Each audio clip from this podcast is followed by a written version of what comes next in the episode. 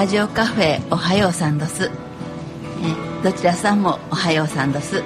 10月の16日の月曜日、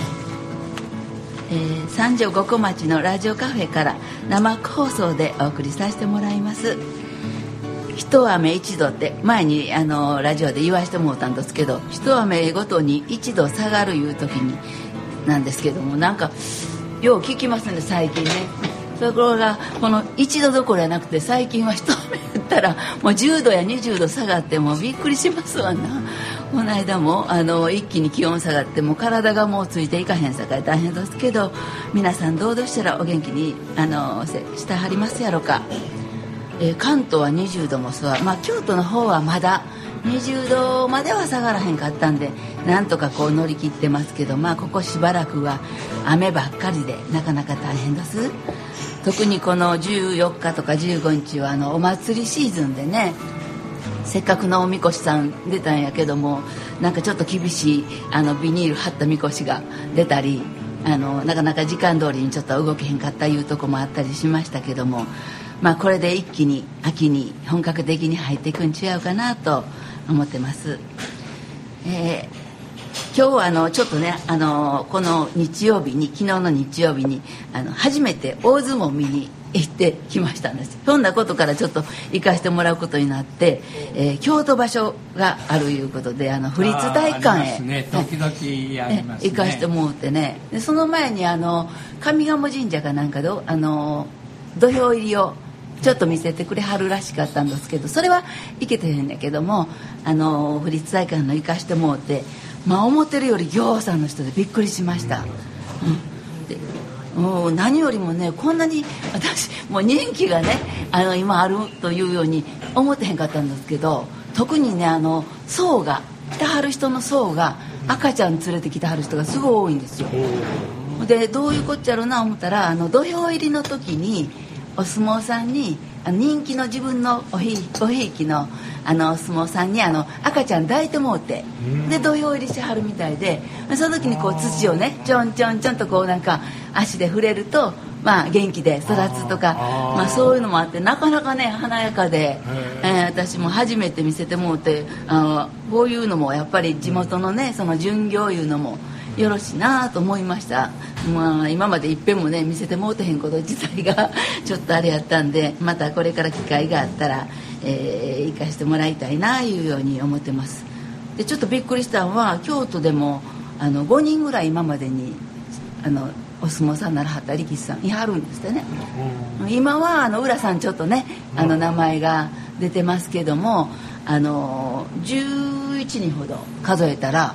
あのまだあの幕内には入ったらへんけどもあの結構関西とか京都近辺の不可の人が多いようですけどもあのいはって、まあ、びっくりしました。またいろんな面白い話ぎょうさんありませんけど 後でもしお相撲のことご存知やったらまた、あのえー、この話題でお話しさせてもらえたらいいなと思ってます、えー、ハローラジカフェおはようさんの今日の進行役は京言葉の会の棚橋玲子です。どうぞよろしくお頼申します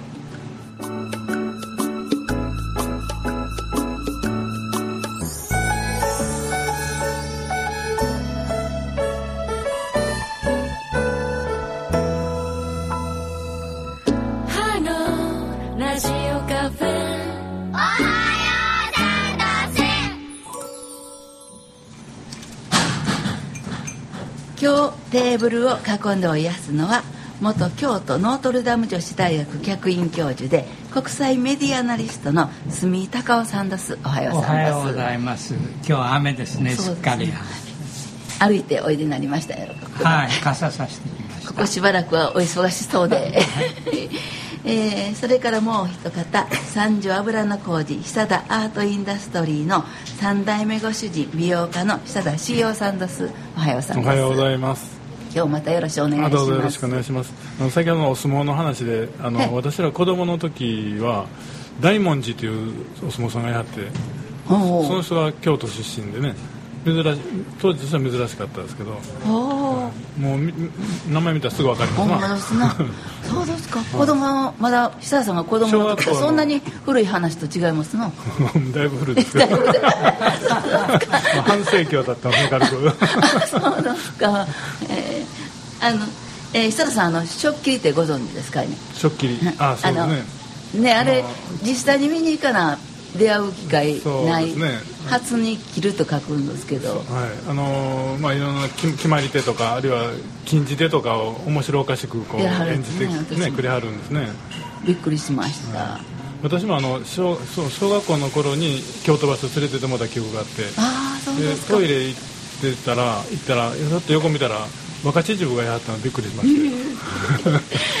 懐かしい思い出ですけど。すみ先生は実際に生のお相撲はどうです子供の頃行ったことがあるような記気がする 憶にあまりけどあんまり記憶にないあですそうですかね。それからもう一人の今日はゲストですけれども現役のサラリーマンでキャリアコンサルタントでまた文筆家という、えー奥健太さんをお招きしてます。おはようさんです。おはようございます。よろしくお願いします。えー今回ちょっとあの一冊、ま、本をお書きになったいうことで、い。えー働く文学ですか面白い題のはい。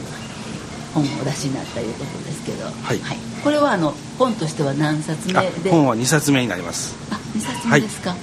で最初じゃあお書きになった本はどんな？最初は10年前に、まあ、はい。学生が卒業してすぐの時に「100年の花」というはい。小説集を出しました。ああそうですか、はい。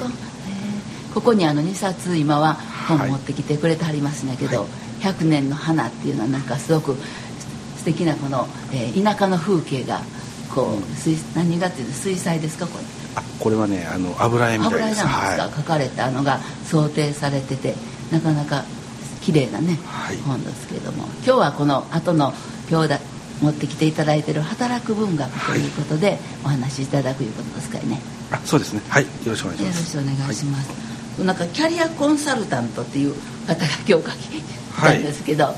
キャリアコンサルタントっていうのなんか。これはですね、はい。あのそういうし名前の資格がございまして仕事内容としては、えー働く人の相談ですね。特にあのどういう仕事が向いているだろうとかあるいはその転職する人がいろいろ悩みを持っている時にこんなあの仕事がありますよとかあなたはこういうの向いてるんじゃないですかっていうのをこう相談するそういったあのお仕事になります。はい。なかなか、えー大事な力になってくれはるお仕事ですわね。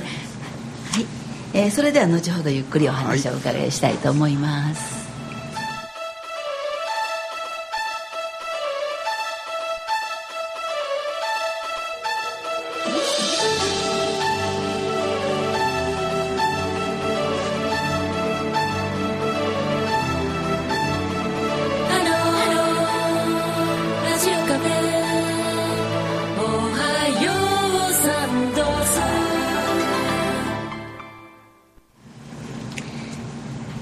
今入ってる京都新聞ニュースです藤本薫さんからお伝えいただきたいと思いますよろしくお願いしますはい、それではお伝えいたします。まずはじめに京都市自治記念式典についてのニュースです。京都市は昨日2017年度の自治記念式典をロームシアター京都で開きました。京都市政の発展に貢献した863人と321団体を表彰しました。特別功労賞には京都国際漫画ミュージアム前館長の養老孟さん79歳を選びました。式典は市役所が開庁した1898年10月15日を記念し毎年開いています。続いてのニュースです。障害者カヌー体験ということでパラリンピックにチャレンジという催しが昨日伏見区の伏見港公園温水プールで行われ京都府内の小学生から高校生まで10人の障害者たちがカヌーの体験を行いました。参加者は初心者用のカヌーに乗りパドルを使って方向転換したり手を止めたりする方法を教わりました。思い通りに進まないなどと笑顔を浮かべながらカヌーを楽しんでいました。続いてのニュースは替え忠須の森ラグビーというニュースです。関西ラグビー発祥の地として京都市左京区の下鴨神社を広く伝えるイベント。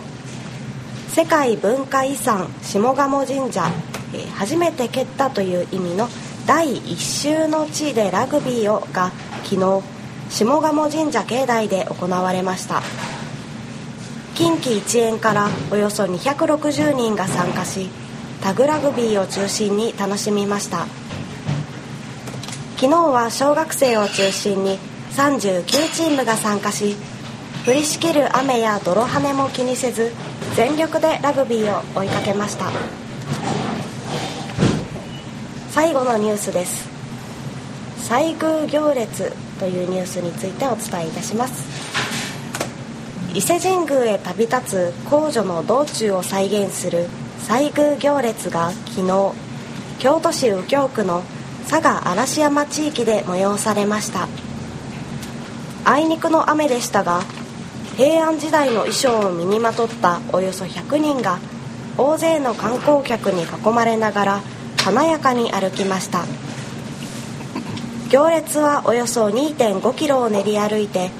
渡月橋近くの大井川に到着し西宮台が川の水に手を浸すみそぎの儀を執り行いました。平安の風情を忍ばせる光景に観光客らが盛んにシャッターを切っていました。以上京都新聞ニュースをお伝えいたしました。藤本薫さんとしたおおきにありがとうございました。りがとうございます。なんかいろんなお話がやっぱり行事が多かったようですけども特にあのラグビーは白峰神社のイメージがすごい強かったんですけど今回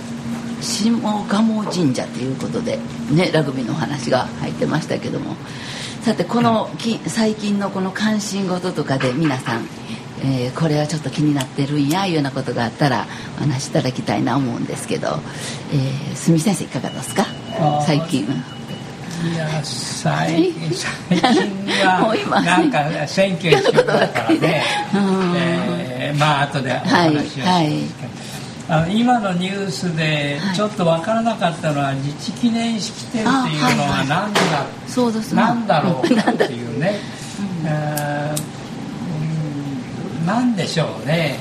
京都は早くからやっぱり自治体というか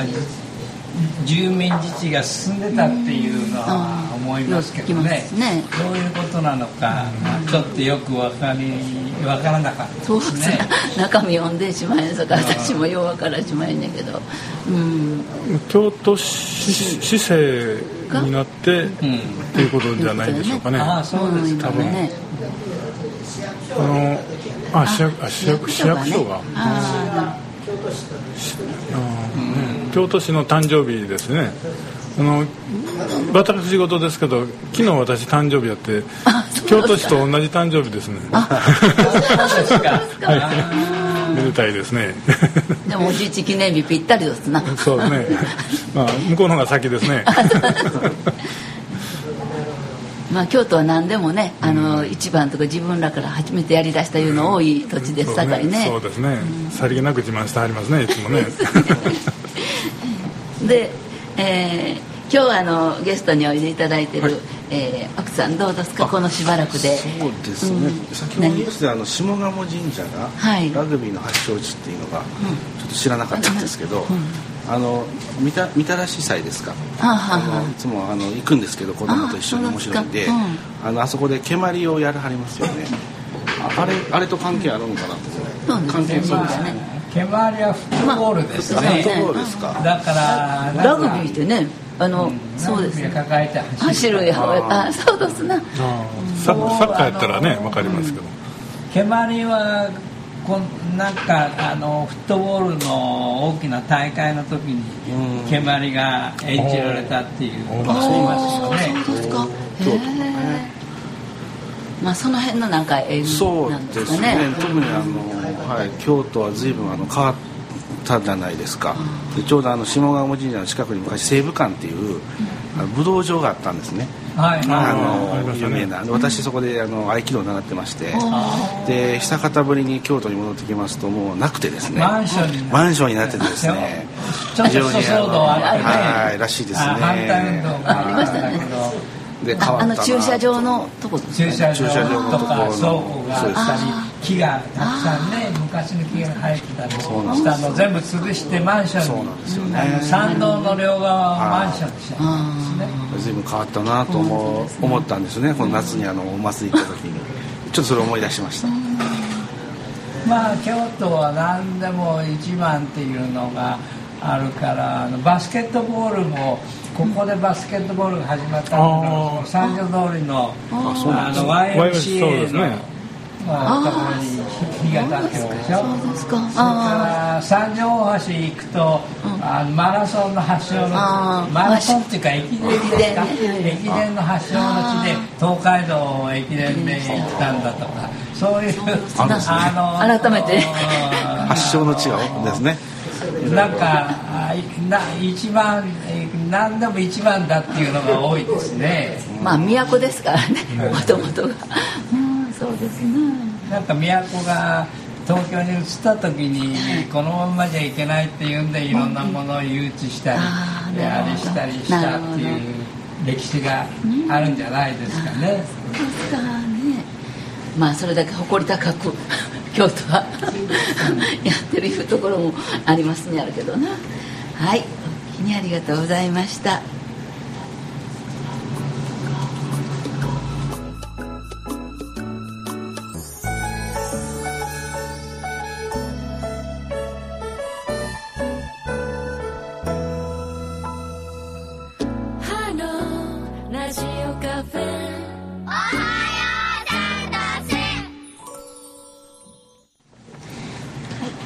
それでは、えー、三条油の工事の、えー、久田アートインダストリーの久田茂雄さん、えー、京都町州の代表みたいな。はい。えー今日のコラムをお願いしたいな思います、はい、ありがとうございます。あの先ほどからお相撲の話が出てきてますけども、あのえー、と黒田雅子さんという方がいらっしゃいましてねあのいろいろ本出されてるんですけど京都のことを非常に詳しく調べてられる方ででそれは京都で始まったとか、えー京都の不思議とかいろんな本出されて今手元に私持ってきてるのはその京都語源案内ということでいろんな言葉の中でその語源は実は京都なんだというのがたくさん、うん、5060書いてあると思うんですけどその中であの相撲ネタでは八景酔い。八景酔いのこと残ったって言われますよね。あの八景酔いは何何やったのかという。であのーまあ、京都場所ってななあれ何年かに1回ですかね。来はりますね。であの昨日見てこられておっしゃってましたけどもともとは京都からなんですよね。ね、ええあの平安時代に、えー住まいの設置へって住まいが相撲って書くんですけど住まいの設置へってルビが打ってあるんですけどというのがあって、えー朝廷の年中行事として行われてたと。でい最初できあの行われた場所が新千円なんですね、ええ新千円であの貴族たちがあ皇族とか貴貴族を招いて相撲とか能楽とかあ武学とかねそういうのも楽しんでたという記録があるそうであの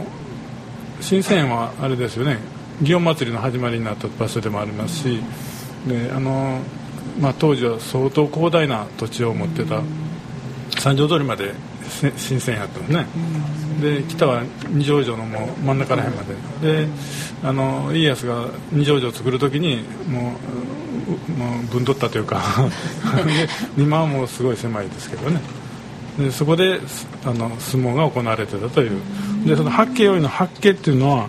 あの一理いろいろ説があるそうで一つはあの八景より、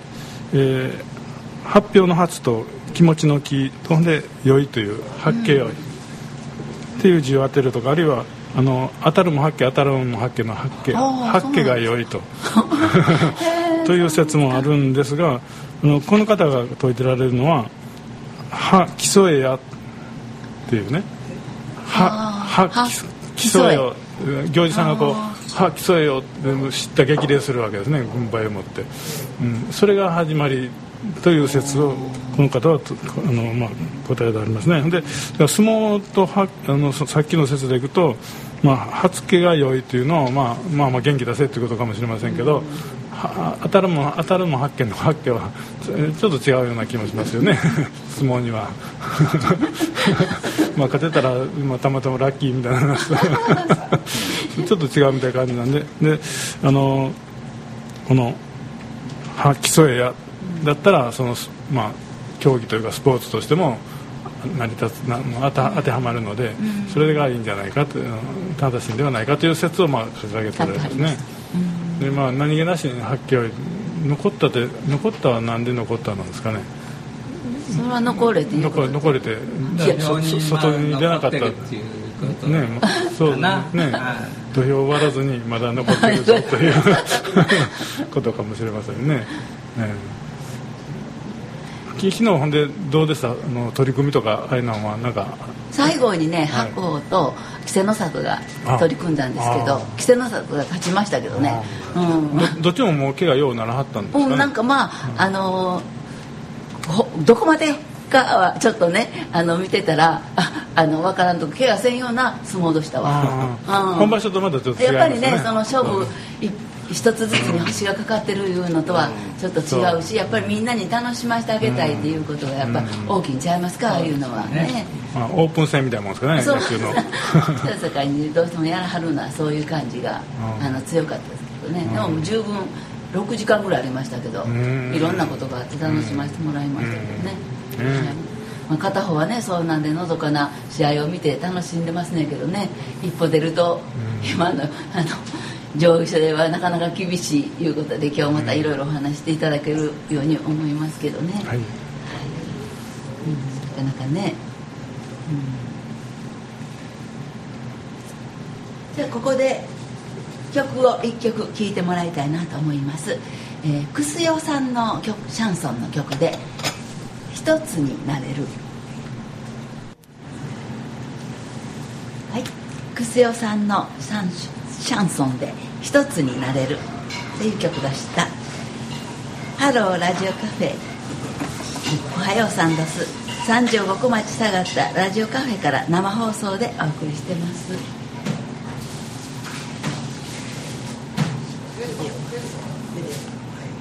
それではメディアコラムで住井隆夫先生の方から、えー特に今一番中心でもういよいよ来週、えー日曜日に迫ってきました衆議院選挙。いうことでちょっといろいろお話聞かせてもらいたいな思います、あの今回の選挙はね、まあ、予想外に急に選挙やるっていうことになって、えー私としてはね釈然としないものがもうたくさんあるんですよ。あのなんで今選挙なのか。それから選挙に関わってる人たちの言動などでも何かまあ腹が立つというか頭にくるというかあの奮撃するとかそういう感じが多くてですね、えーまああまり平静な心ではいられないような状態の中で選挙が行われる、まあ、国民全体も変なんか変だなと思ってる節があるというふうに僕は思うんですけどね。まず発端ですよね。発端は誰もが考えてなくてまあ選挙があるにしてももうちょっと先来年に入ってからかなみたいに思ってってそういう話が出てたんですがね、えー急に安倍さんが、あのー9月の末ですか選挙や、ね国連から戻ってきて、えー選挙やることに決めた、えーまあその前からちょっと噂は流れてましたけどね。で理由の一つっていうか最大の理由に挙げたもの、まあ、いくつかありますけども一つはやっぱりなんていうのか非常にオーバーな言葉だと思うんだけども北朝鮮のミサイルとか核開発で、えー日本は国難に直面してると。その国難を打開するために選挙やらなきゃいけないっていうね。えーまあ、ちょっと筋が通らない話なんだけども、えーそういう発言から始まっているわけですね。でそそう思ってみるとあのミサイルが、まあ、ここのところ2回ほど9月あたりに飛んできたんですけどね、飛んできたんだけどその時にしきりにあの安倍政権は J アラート、うん。えー危険がある、えーっていうのであの警報ちょうど戦争中でいうと空襲警報みたいな感じでね J アラートっていうのを発しましたよね。であのミサイルですから日本列島を越えて太平洋に落ちてね人によってはそれは確かに日本上空かもしれないけどもあの領空という概念で言うともう宇宙の上の方だから、あ別に日本列島ということではないんだというふうに言ってる評論家もいて、えーいるんですけどね。あの、まあ、それも理屈が通ってるような気もしなくはありませんけれどもあたかもなんか日本にミサイルが降り注ぐ、えー住民に危険があるというふうな宣伝がなされていて、えーだからそれを打開するために、えーまあ、北朝鮮に対しては経あの制裁をお加えて日本は占拠してえー新しい体制にするんだ。というのはねちょっと筋が通らないんですね。まああのこれはテレビであの学者とか評論家の意見を聞きますと安倍さんは参戦を狙ってるからね。参戦のために今しかないんだ。あの人気が加計学園とか森友学園の問題であの支持率が落ちね。ガンガンガンガン落ちた最中じゃないですか、えーでそれを取り返して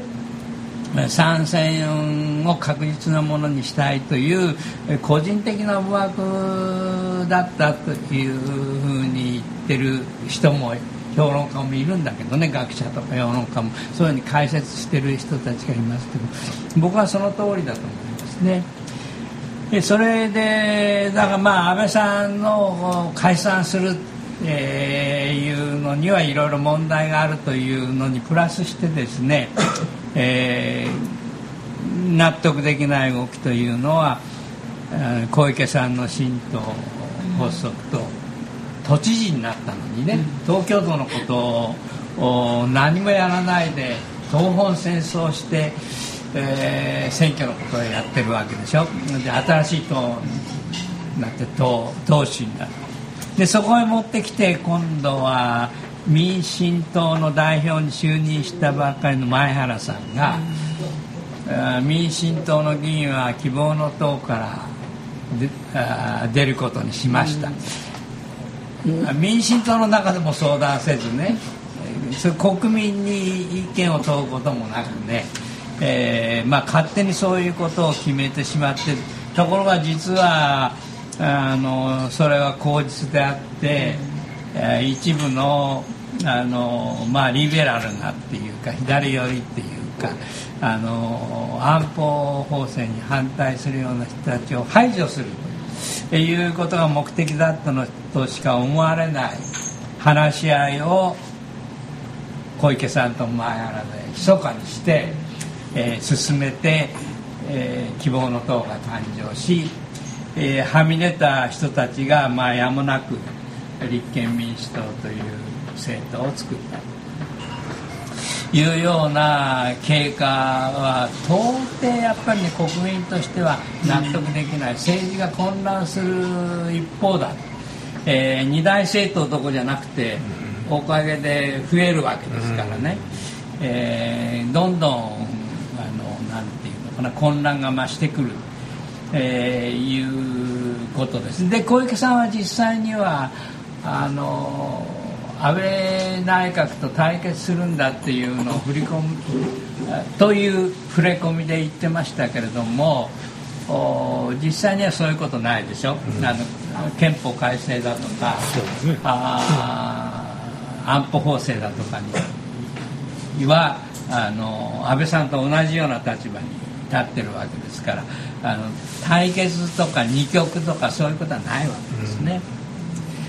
であの新聞放送の方は、まあ、そういう状態で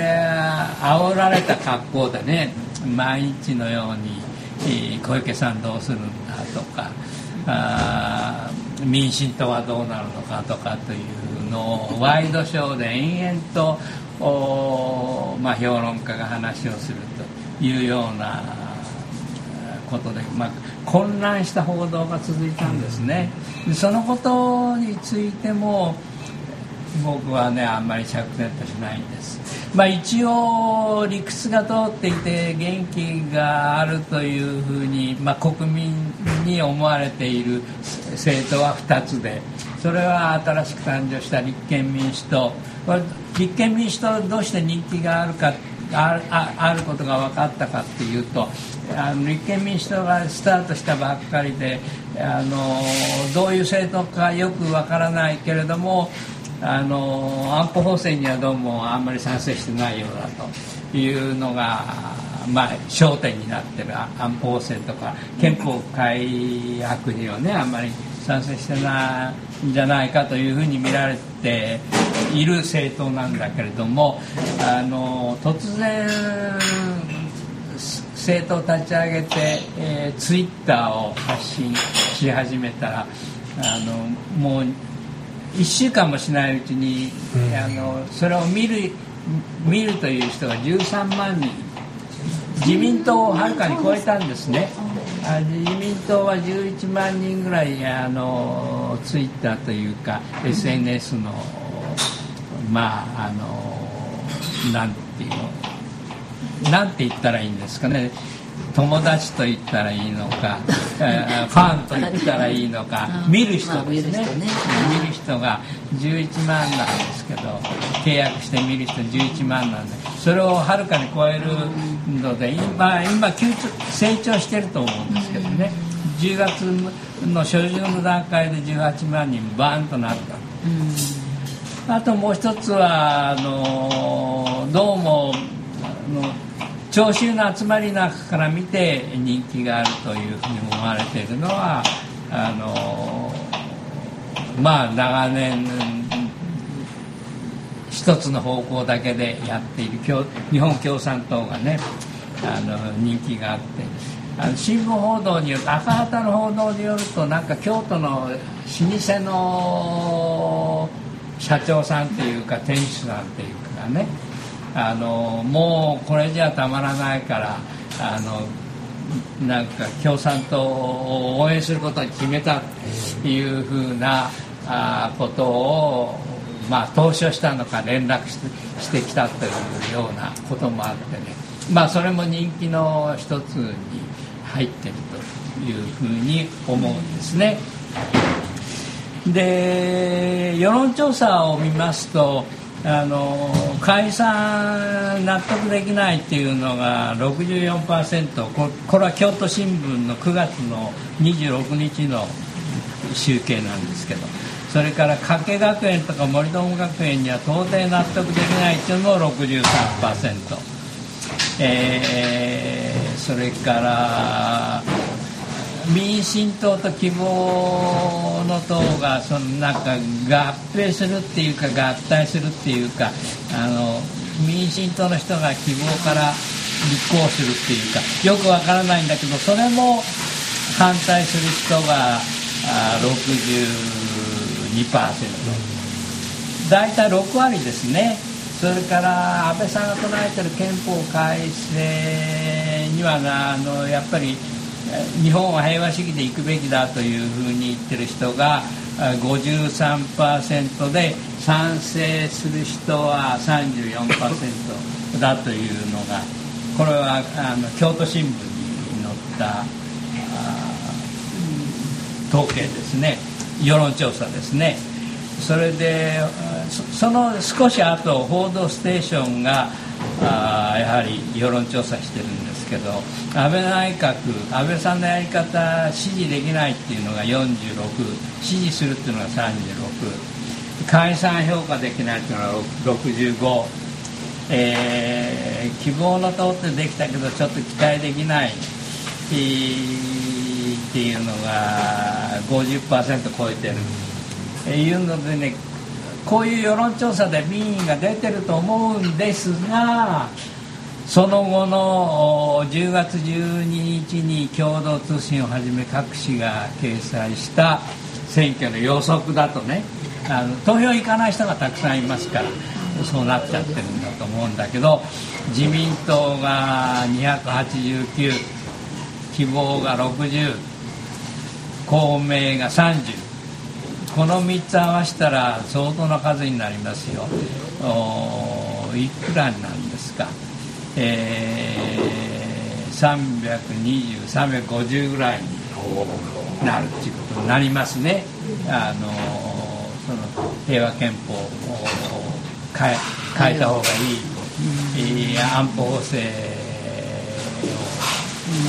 は、ね、大事だと。言ってるのがそのぐらいの数になるという。で世論調査の民意と投票行動の予測とかね大きく乖離してるんですね。これがねどうも納得できないんですよ。あのどうしてそういう調査の結果になるのね。僕は一つ思うのはやっぱり日本で政治を託する人がまあ安倍さんを支持するっていう人も他にいないから仕方ないからっていう人が多いということはもう前々から分かってるんですけどね。あの日本の今の状態を変えて再生を図っていくということについての力強い指導者が不足してる、えーいうことが大きな問題ですね、まあ、ちょっとマシな政治を志している政党がさっき2つ言いましたけど人気がある程度浮上しているという元気があるというふうなことはあるにしてもですねいないんですね。歴史的に見てもまあちょっと話が広がるオーバーになりますけれどもあのアメリカのケネディとかフランスのミッテランとか中国の周恩来とかそれからインドのネルとかですね。歴史的にやっぱりあの歴世界の歴史その国の歴史を動かして大きく前へ進めた人っていうのは何人かいるじゃないですか。私はねそういう政治家が日本に出てきてほしい、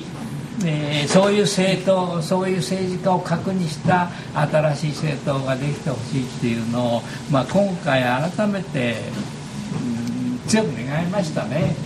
あのもう一つの問題は日本の問題はですね、えー日本の経済界です、えー例えばあの経済がなかなか浮上しませんね浮上しないけどあのよく言われてることなんだけど日本のお大企業の内部留保は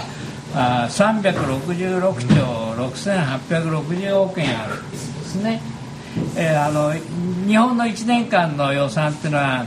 97兆ですからあーすごいですね。だからこの内部留保つまり儲けですね、あの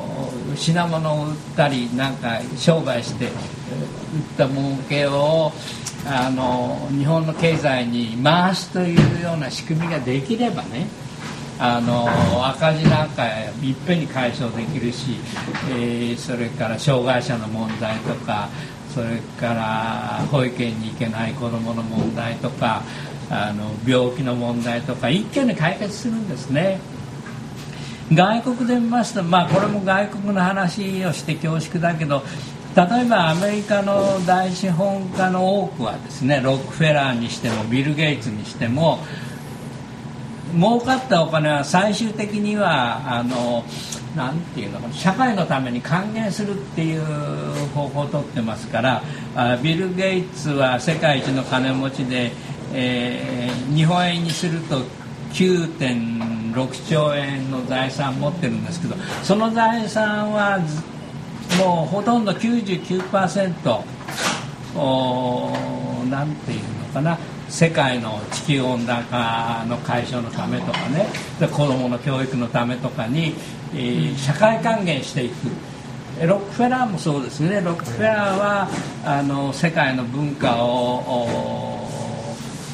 世界的に文化を発展させるために、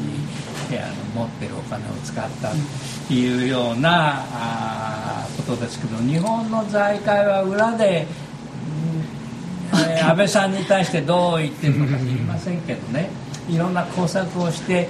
有利になるように税制なんかも有利になるようにいろいろ働きかけてるっていうのは時々聞こえてくるんですけれども社会貢献っていう考え方あ日本の社会を救うために今ここで日本の財界がそういうことはありませんから困ったもんだというのがまあだからそういう財界のあり方と目の覚めるようなね、あの国民のことを問題を日本の問題を解決し、えー北朝鮮とも十分渡り合えるようなあの渡り合って、えーやめさせることができるような力を持ってる指導者というのを 期待期待したいですね。あのー今あのメディアがやらなきゃいけないことはファクトチェックです。例えば北朝鮮の問題なんかでも圧力だ圧力だって言ってるのはに日本の安倍さんとトランプだけでしょ。世界中やっぱりなんとかやっぱり話し合いで北朝鮮のあの今の状況を唱えなきゃいけない。アメリカ自体がですね実際には実際にはここのところシンガポールとかノルウェーとか、えそれからスイスとかで話し合いを秘密交渉をね繰り返しやってるんですよ。あの事態を解決するためにね。日本はもう一切交渉する時じゃない、えーいう態度で北朝鮮からアメリカの手先だ、えー言われてあのもしかしたらロケットも飛んでくるかもしれないっていう緊迫した状況にありますよね。えーでまあ世界的に言えば核兵器の問題はあの122カ国が核兵器禁止するような条約を結んだしノーベル賞で、えー核兵器禁止のための活動したという団体が受賞したりしてますからそういう国際世論を背景にして日本はね今動く時ですね、えーそれをしないということが問題だと。というふうに私は思いますね。で安倍さんはあのほら選挙に入ると核の問題とか原発の問題とか憲法改正の問題とか一言も演説で言わないじゃないですか。あの経済の問題とかあなんか消費税の問題とかしか言わない。で終わったらば、あのそういう政策をどんどん進める、そうせ選挙で認められたっていう日程ねを明らかにしないんですね、あのやじられるからっていうことを気にして。まあそこにも問題があります、えーまあ、事実関係を明らかにするって言えば小池さんが原発をゼロにするって言ってみんなが「ええ」って言ってるんですけども実際には再稼働容認なんですね。で30年後にまでには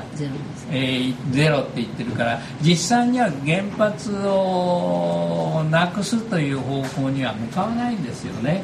えーそんなこともテレビでもっともっとね、あのこれは「報道ステーション」でちょっと報道してましたけどねあのファクトチェックっていうんですが、えー彼らの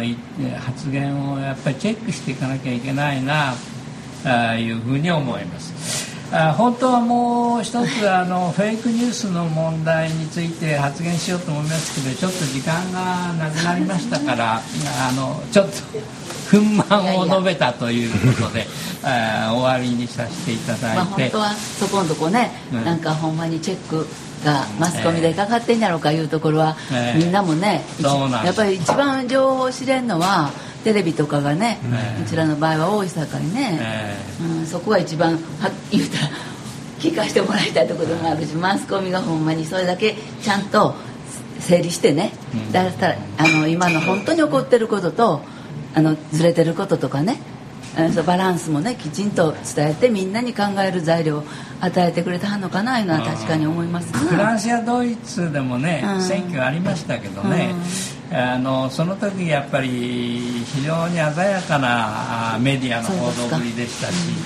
えーアメリカでは今トランプ政権に対してニューヨーク・タイムズとかワシントン・ポストとかとか CNN がね果敢に戦いを挑んでいるというような状況を見るにつけねちょっと日本のメディアは混乱しまあよく言えば混乱してえーあの行き先ジャーナリズムの行き先を見失ってる悪く言えば結果的には安倍さんとか小池さんのあの無法ぶりっていうのを容認してしまってるっていう状態にあると僕はまあ結論的に言えばそう思いますね。まあ住見先生ずっとねこうはい経過から喋ってくれはったんで、はい。なんとなくこうこの間の整理がすごい自分の頭の中でできた気がしますけど設楽さんどうですか？聞いてはって、はい。いろいろまあ解解散に関してはもう理由は全く後付けで、あの解散今やったらちょっと勝てるかもしれんというもうそれだけのことやと思いますし。であの民進党にしてもあのもともとが右から左からもずらっと並んではるのでまとまりようがないわけですから、まあ、逆に分かれてすっきりしたんじゃないかなというふうには思いますね。ただ、まあ、あの枝野さんが党首選挙に肩張って前原一派が出ていった方がすんなりいったんじゃないかなと思いますけど。であの面白い例えしてはる人があってあの前原さんあの小池さんのところ行ってでお金も取られはるかなんか取られはるかあれですよね。民民民進党の100億やったかなんかがもう150億か。ね。そっちの希望の通り流れるんじゃないかとかいうのありましたけどあの友達にあのバーに連れてってもらったらそこがぼったくりバーでイリクママがいたというそういう例えをしてありましたけど。そまさしくそうやな。と でまあ。ね。そんなことを言ったら、まあ、そそういう図式やと思いますね、ええであのそのうちまたあの選挙までに一発ミサイルが飛んでくるような気がするんですけどそれで国防をしっかりせなあかんとか今の憲法ではダメだとかいうふうな口実に使われるんじゃないかなと思いますけどなんか出来レースのようなそんな感じがしてますね。それからあのまあ、え立立憲民主党ができてやっと受け皿が、ね、できたという感じであのそれと共産党も頑張ってありますけどなんか共産党はもっとなんかイメージがあのこうアレルギーみたいに言われるありますから共産党こその名前変えはったらいいと思うね。共産主義はもうね過去のものみたいになってしもてますからあのだから国民のことをいかに考えてるかということですから共産党が国民党になったら治ったらものすごいものすごいブラックジョークやと思うんですけどどうでしょうかね。で まあね、方針選挙の方針はままっとうな方針をしてますよね、納得できるそう一番まあまともなことは言うてはると思うんでまあ、それが政権取るかどうかはまた別ですけどね。あほんであほんであとまあ基本的にはその議員さんは右往左往してはんのは結局どっちについたら当選できるかどうかというそれだけのことなんで国民のことを考えてる人はこれっぽっちもいないような気がしますけどいかがでしょうか？そうですな、まあ、つく方はどうならはってもけど決める方政策が入ってから変わらはんのは困りますわな。それ聞いてみんな投票するようになってるわけやさかいね。そうですね奥さんどうですか、はい、あのやはり今日先ほどの先生のお話も本当にあの共感するところが多いんですがやっぱり私を含めて周りも今回の総選挙は全くやっぱりおかしいなと思ってる人が多いと思います。でやっぱり国会議員のあの右往左往ぶりは非常にこう冷めた目でみんな見てると思います。で私が気になるのはやっぱり原発憲法改正安保法制っていうこの国家を左右する大事な論点をやっぱりないがしろにして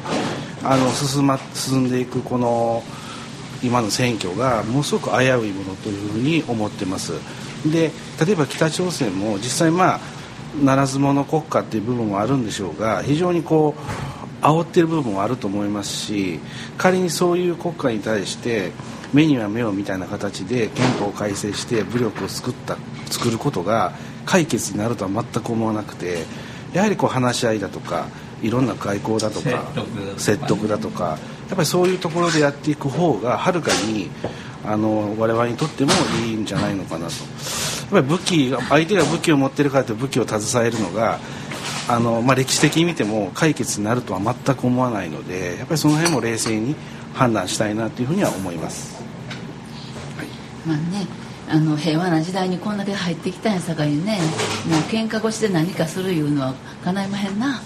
そうですね。まあ、けど戦争したい勢力があるわけで先に手を出さそうとしてるわけでと思いますけどやっぱりあの戦争を避けるのが政治家の役目なんで外交をね ちゃんとしてほしいと思いますね。あの国民の命と財産守るって国民を兵隊に出してどうすんのという逆のことやと思いますけど。じゃあここでちょっと曲を聞いていただきたいな思います、えー京都のシンガーソングライター古川剛さんっていう北区の新大宮の商店街にあの植えられている「風」という、えー街路樹の名前を歌にしはった方です「風の木の町」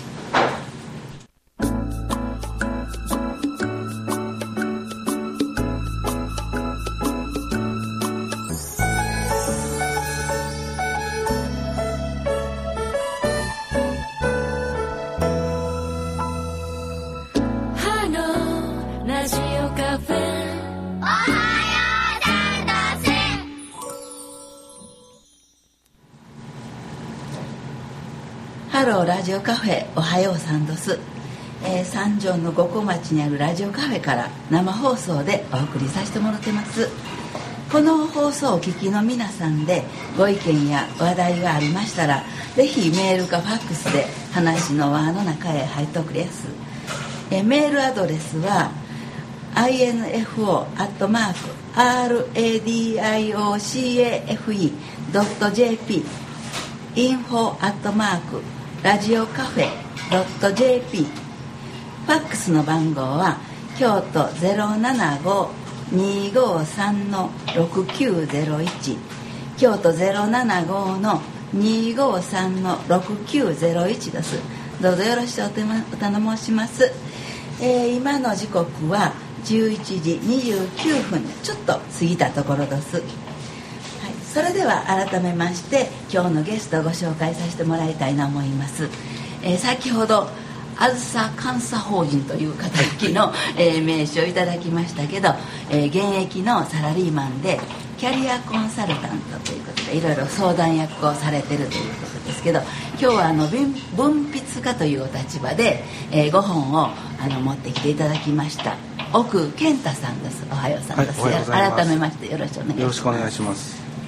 えー今日持ってきていただいてる本のい。題名ですけども「はい。働く文学」とかいうように書いてあるんですけど、はい。これはどういうような書かれたあ本のですか、ー働くとは何かっていう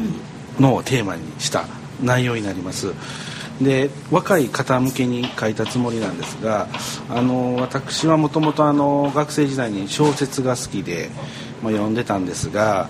あの社会人になりましてやっぱりこう小説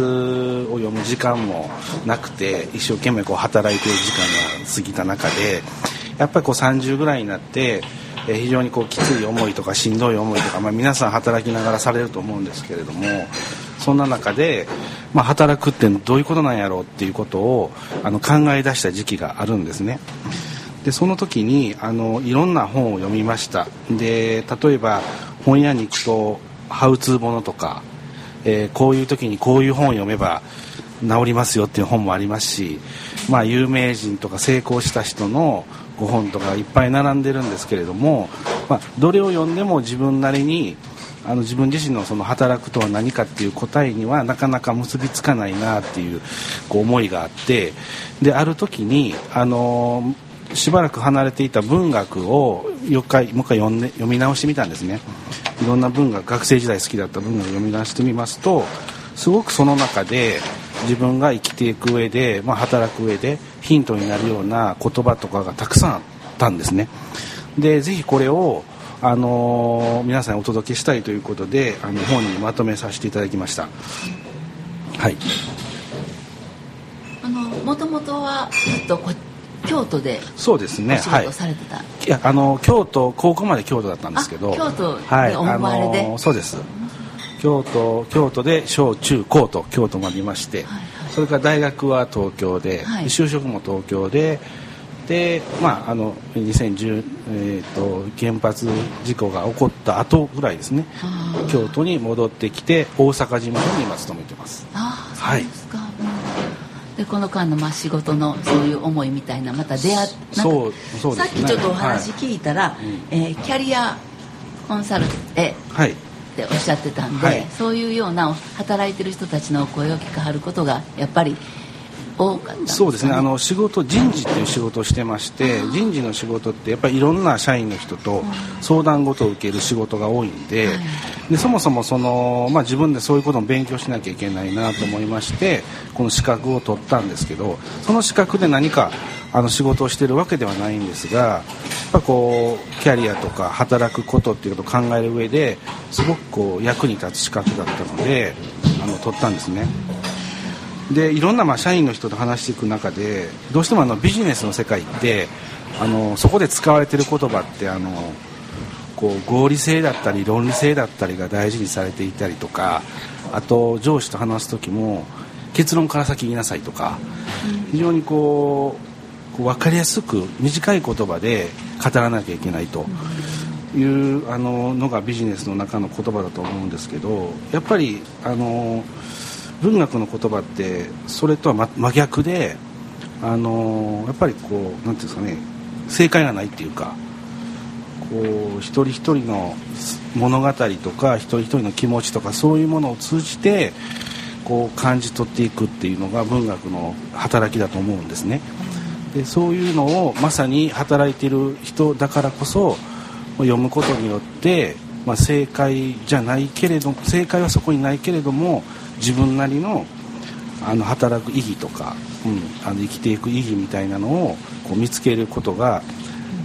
できるんじゃない、まあ、私自身もそれで随分あの救われた経験がありますので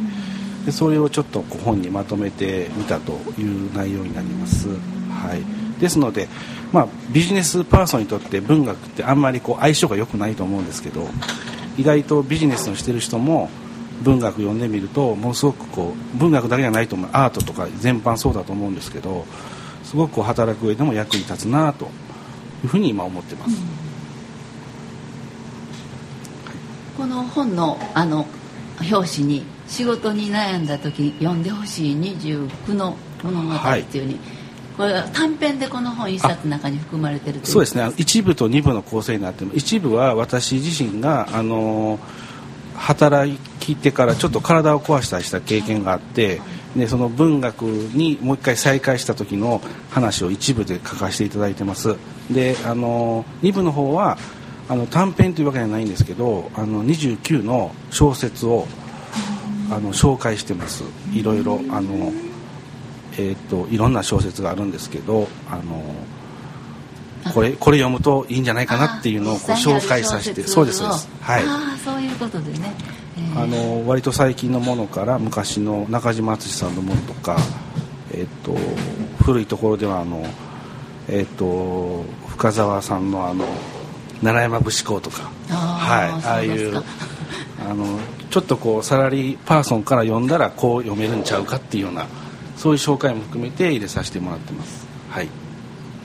まあ、今日初めてこれ見せていただいたとこなんで中のものは読ませてもらってへんので 聞かせてもらうことはちょっとねあのちょっとどうお聞きしたいには分からへんのですけど、今あのほら働き方改革言うてよ、言われてますね。もう時間はいも含めていろんなことで、こういうの聞いておられてどうなんかこう思わはることとかありますか？あの働き方改革ってやっぱり残業を減らせみたいな仕事を効率化しろみたいな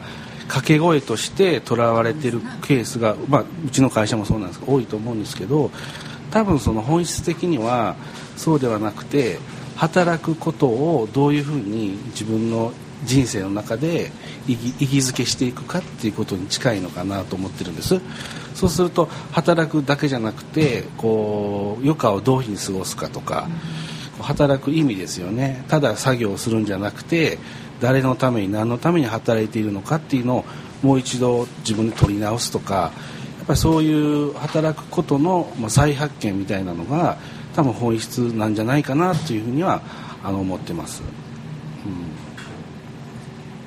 住先生どうですかその働くということについてそうですね。ね私もること多いん長年働どき続けてきて働くということしか考えてなかったっていう、うん、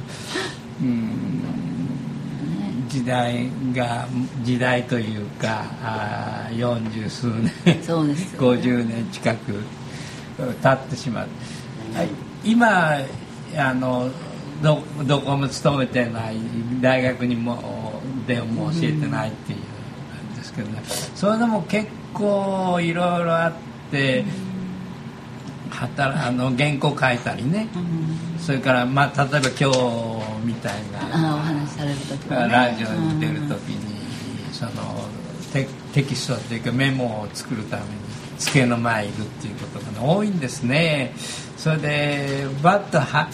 丸一日空くっていうことが少ないから何にもできないでうろうろしてるっていう悩みがありますね まあ、次から次からいろいろやらな課題も今でもね住先生は追われてあるような感じは受けますけど。その上にえー片付けなきゃいけないっていうね。人生終わりに近づいてますからね。その今までたまりにたまったものをどう整理するかっていうのが控えていましてね。悩みの種ですね久田さんのようにあの自営でされてる方の場合はどうですね、この。そうですね。あの、うんまあ、私もさっき言いました昨日誕生日になってでいよいよ第4コーナーを回ったぐらいで 最終のララストスパートをかけなあかんなと思ってるんですけどあの、まあ、要するに自分何のために働くかっていうのは多分ですけどあのこれあのいい稲稲森和夫さんに教えてもらったことですけども、えー働く仕事に通じて自分自身の魂を高めると。自分自身のたを高めていくというそれにやっぱり横島な考えはダメだしあの政治家がやってはるほとんどの政治家がやってはることはダメやと思うんですけど あの正面に向かってあの人としてどうなんか正しか正しくないかっていうそういう判断基準を持ちなさいと言われるんですけどそういうふうにやっていくとやっぱり卑怯な振る舞いはできなくなるしで正面あの正面から取り組んでそれを解決していくということによって自分自身が高め高まっていくとそれがままさしく生まれてきた目的だというふうに、まあ、あー説か説かれてああそうそうそうかもしれんなって思ってるところですねだからやっぱり何何事もやっぱ目の前のことにやっぱり全力で立ち向かうっていうことが積み重なっていくっていうことなんじゃないでしょうかね。その全力がねなんかこう時間を費やしてとりあえずがむしゃらにっていうのとはちょっと違うところをねなんかこうに自分がその人間としてのっていうところをきっとこのねいろいろなところに書かれてるんじゃないかなと思うんですけど、はい、今久田さんがおっしゃったようなことを、はい特に若い人が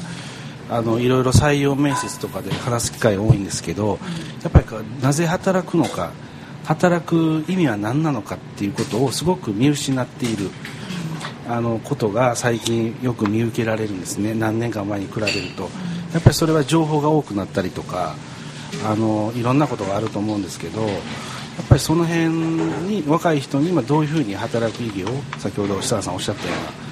とを伝えていくかっていうのもあのすごく大事なことかなというふうに思ってます。やっぱり見つけづらいんだと思います答えが今は。はい。本の想定の中にこういろいろパートごとに分かれて、はい。ちょっと簡単に一言ずつこう書かれてるんですけど、はい。まあ、こういう中でぜひこれあのこう放送通じてね伝えたいなと思わはるような言葉とかなんかありますか？そういうなとか若い人たちが働く時にぶつかる問題ここを今読ませてもらっててなんか、うん、そうなんか辞める時っていろいろこういもう頭の中が真っ白になってしまってとか、それからまあ亡くなっていく人なんかでもね聞いてるともうそのゆっくり考えれば別に仕事を辞めてもう一回自分が立ち直ればいいと思うことがうちら第三者から見たら思いますやんか、だけどそれがもうそういう余裕なくねこう突き進んでしもたりもう閉じこもってしもたりだから職場でのちょっとしたことがもうクローズアップされてしまったりいうことでね。あの、まあ、私らは身近なところでよく聞きますけどね。この初めのところにこう命綱っていうのがちょっとね、言葉書いてあるんでね。えー思われた言葉とかで、なんかこうじゃああの今開いていただいたページちょうどあの こう読めばいいですか、うんはい、その仕事を選んだ理由辞めた理由続けている理由それは本人にしかわからないいや当の本人も気づいていないこともある。心の奥底の何かが私を仕事に動かす。働くことはいつも現在進行形だと。やっぱ答えっていうのはあのすぐに出るもんじゃなくてやっぱり生涯を通じて、えー見つけていくもんじゃないのかなということであの現在進行形っていう言葉を使わせていただいてるんですけどやっぱりこうそれぞれの年代とかによってあのいろんな思いがあると思いますのでやっぱりあの一生懸命仕事するとか人とちゃんと交わるとかですね当たり前のことになるんですけどそういうのっていうの大事さっていうのをこうもう一回 振り返りたいなと思ってます。はい。さっきちょっと言うてはりましたけどねすぐなんかこう答えを、まあ、求める社会やし。特に今あの現場ではうん。結論から言いなさいとか曖昧な言葉は許されないとかねあの休すぐそうですす。ぐなんか分類解釈をしていこうというようなそういうあの世界ですからやっぱり、ま、悩みとかねこうちょっと迷っているとか曖昧さっていうのが許されない。すごく息苦しいやっぱり時代なのかなと思います。特に若い方にとっては、はいまあね、奥さんみたいな方が人事で言い張ったらねちょっとワンクッション待ってもらえそうな、まあ、仕事となったらそういかんところはたくさんあると思いますけれども、はい今日はまあいろいろちょっと深い話も聞かせてもらいましたあのぜひまたこの辺のね中身の話からも次に来ていただいてお聞かせいただけたらなというふうに思いますおおきにありがとうございました。えーそろそろ時間があの来ましたけども、えー今日はスミセンスの方からいろんなことをたくさん聞かせてもらったんですけども最後これ一言とかありますか？あーまあ選挙に行ってこれはと思う人に投票するっていう以外に選択の余地がありませんから いやいい人見つけてください、えその自分の選挙区でね、はい。小選挙区制だからねちょっと難しいところもありますけどね。ありがとうございました、えーえー京都ノートルダム女子大学百円教授で国際メディアアナリストの住高尾先生した。おきにありがとうございました。そして久田アートインダストリーの3代目のご主人美容家の久田、えー、茂雄さんおおきにありがとうございました。選挙行きましょう。はい、そして今日のゲストは奥健太さんでした。おおきにありがとうございました。えー司会は京言葉の会の棚橋玲子でした。どちらさんも親かまさんでしたほなさよなら。